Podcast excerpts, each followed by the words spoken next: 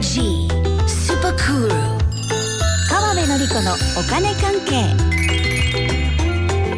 この時間はお金についていろいろな話題を教えていただきます。ファイナンシャルプランナーで社会保険労務士の川辺典子さんです。よろしくお願いします。はい、よろしくお願いします。先週は公的年金の令和4年度の金額についてのお話でしたが今日はどんなお話でしょうか？はい、今日はですね、フリマの収入と確定申告についてということで、はうん行きましょう。あのコロナの関係でね、結構自宅にいる時間が増えた方ね、多いですよね。はいで、そこであのまあ収入も減っているしなみたいな感じで。こうフリマアプリを使ってねいらないものをこう整頓して売却したりとか、うんあとはこう手作りのものをね販売しているようなんていう方も結構いらっしゃると思うんですよね。はいうんであの去年1年間の売り上げがあってですよ、うん。そして今年が明けてねもう2月か確定申告の時期が近づいてきたということでね。はい。これねこの売り上げって確定申告が必要なのっていう疑問ありそうじゃないですか？そっかそうですよね。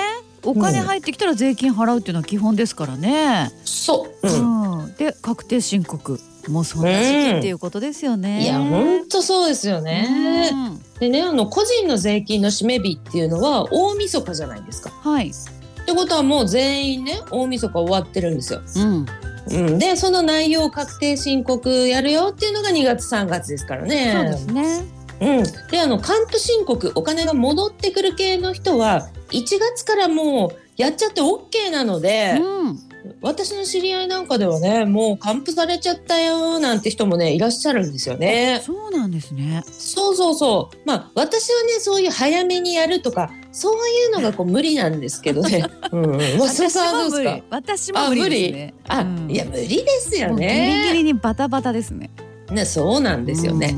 わ、かる。まあいいか。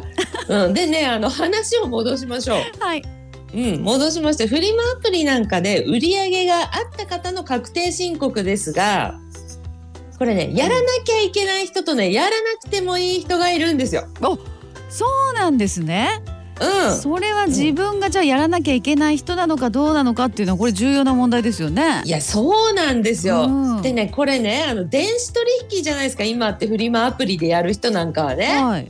となると証拠が全て残ってるということになる。うん。そうそうそう。だからまあちょっと分かりやすい言葉で言っちゃうと要するにあれですよ。バレる可能性があるっていうことですよ。っていうことになりますね、うん。そうそうそうそう。この言葉遣いはねいい言葉じゃないですけど分かりやすいでしょ、わかりや要するにそういうことですよ。うん。バレると、そういうことがありますからね、うん、ちゃんとね分かってる必要ありますよそうでねすね。うん、でもねやらなくてもいい人っていうのも多いですから。おそこからいきましょう。はいまずはですねあのもともとその販売したものはもともとは生活するために必要なもので、まあ、自分や家族が使わなくなったよっていうような洋服とかバッグとか靴なんかを処分するために販売して利益を得ましたよっていう方なんかはね非課税ですよ。おおこれは税金かかんない。そうそうそうそうそう。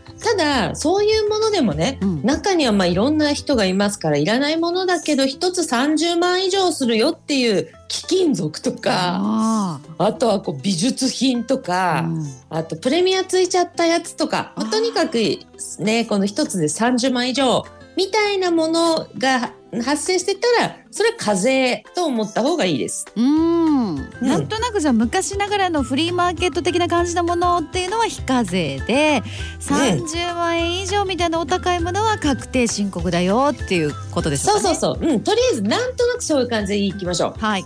はい。それとですね、あの服とかバッグとか靴であっても中にはね今こういう人いると思うんですよ。自分でいろいろ探して仕入れをしまして、そしてその値段よりも高く売るというね、あまあいわゆる背取りっていう言葉でありますね。背取あり。背取り。こう、うん、そうそうそう、背取りっていう言葉なんですよ。うんこういうのやってる人はこれってね、商売だと思いません、そうですね。仕入れてる仕入れねて売るからね。そうそうそう、うんだからねここは金額によっては確定申告が必要です。なるほど。あえて仕入れて売るってなると仕事になるから確定申告必要ということですうん。ね。うん。そうですそうです。うん。えじゃあ手作りのものとかいうのはどうなんですか？これもねもともとは趣味であってもそれを販売してこれ仕事ですよね。手作りの商品を売るですからね。そうか。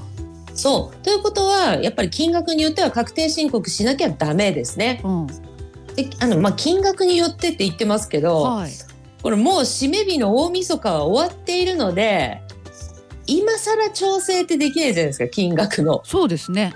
そう、うん。だからやるべき人はちゃんとやらなきゃということになりますね。そうか、うん。でもその基準っていうのはいくらなんですか？まあそうその金額によってはが大事ですけどそ,、こ気になりますよね。はちょっとややこしいですからまあね、いきますよじゃあね。まずこういう人多いと思うんですよ。給与所得がある人うん。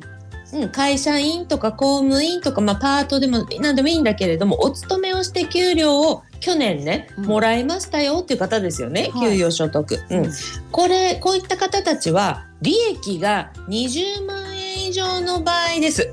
これのね利益。売上から必要経費を引いた額が20万以上ね。こういう人ですよ、うん。うんこれ基準つまり給料がある人は経費を引いて20万円以上の利益が出ていた場合は確定申告必要ってことですね。そういうことになります、はい。あとこの給与所得あるかないかで変わってくるんですけどじゃあ今度給与所得ないですよって人の場合はい。経費を引いて48万円以上の利益が出た場合確定申告です。おお。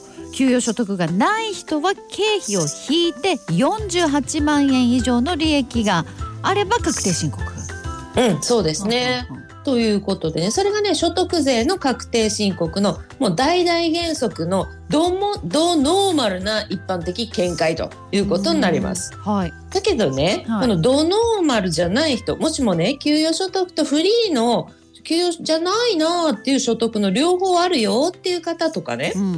あとは所得税かかんないけど住民税かかる人とかああとはねあれ？この場合はどうなの？的なことを今ひらめいちゃった方？ーなるほどなるほど。そういう方は、うん。もうね税務署とかうん。あとは税理士さんにきちんと確認しないとダメですね。なるほど。そうまあれ私の場合これってみたいになったらもううん都合のいい解釈をしないできちんと確認してくださいねってことですね。そういうことです。ねえ、であの、うん経費を引いてってあったじゃないですか経費を引いて20万円とか48万円っていうことでしたけどもこのそうですねこの場合の経費っていうのは例えば梱包とかですか？あ、そうです、そうです。やっぱりあの梱包はもちろんですよね。あとはあの転売なんかの人はね、当然仕入れにかかった費用ってあるじゃないですか。あうん、そういうものですよね。あ、。うん。あとはもうこれ本業でやってるよみたいなこう定期的にものを売ってますよ作っていますよとかね、うん。そういう方たちは事務所の家賃とかね、うん。このお部屋でやってますよみたいな場合はああそうか。そうそうそう。その分をね OK だったりとか、うん。あのもちろん光熱費だったりもね、うん。対象になり得ますしうね、ん。インターネットの接続の通信費だったりとか、うん。仕入れの交通費かかってるんですけどとか、うん。あと振込手数料とかフリマアプリ側への販売手数料とかね、うん。まあ、いろんなものですよね。そういうこともありえますよ経費でね。そっかまさにもうインターネットで販売をしている自営業者ですね。そうそう本当自営業者なんですよね、うんうんだからやっぱりそこは確定申告が必要ってなるわけですよ。なるほど。うん、うんということでねうん確認はい。これを踏まえて気になるという方はきちんと相談をして確認していこうということですね。そうです。はい、フリマアプリもやってる人多いですからね。ぜひ改めて自分のところもチェックしてみてください。うんはい川辺さん無料セミナーが近づいてきましたね。そうなんですよね。これうん札幌で無料セミナー実は結構数年ぶりだと思うんですよね。そうなんですね。うん。うんであのこのイベントは同心あの北海道新聞の同心ですね。同心資産運用フェアで私が出るのは土日のうちの日曜日2月の20日曜日セミナー番号26と29日本証券業協会の会場で私が喋ります。私の名前はどこにも書いてないけど 私出ます。ということ申し込みが必要なんでね、うん、事前申し込み必要です。メインステージではあれです厚切りジェイソン氏。さんがね。そうですそうです、熱く語るというところですけど、川辺さん、はい2月の20日日曜日セミナー番号2629日本証券業協会の会場で喋りますので事前申し込みが必要。気になる方は早めにチェックしてみてください。ファイナンシャルプランナーで社会保険労務士の川辺典子さんありがとうございました。はい、ありがとうございました。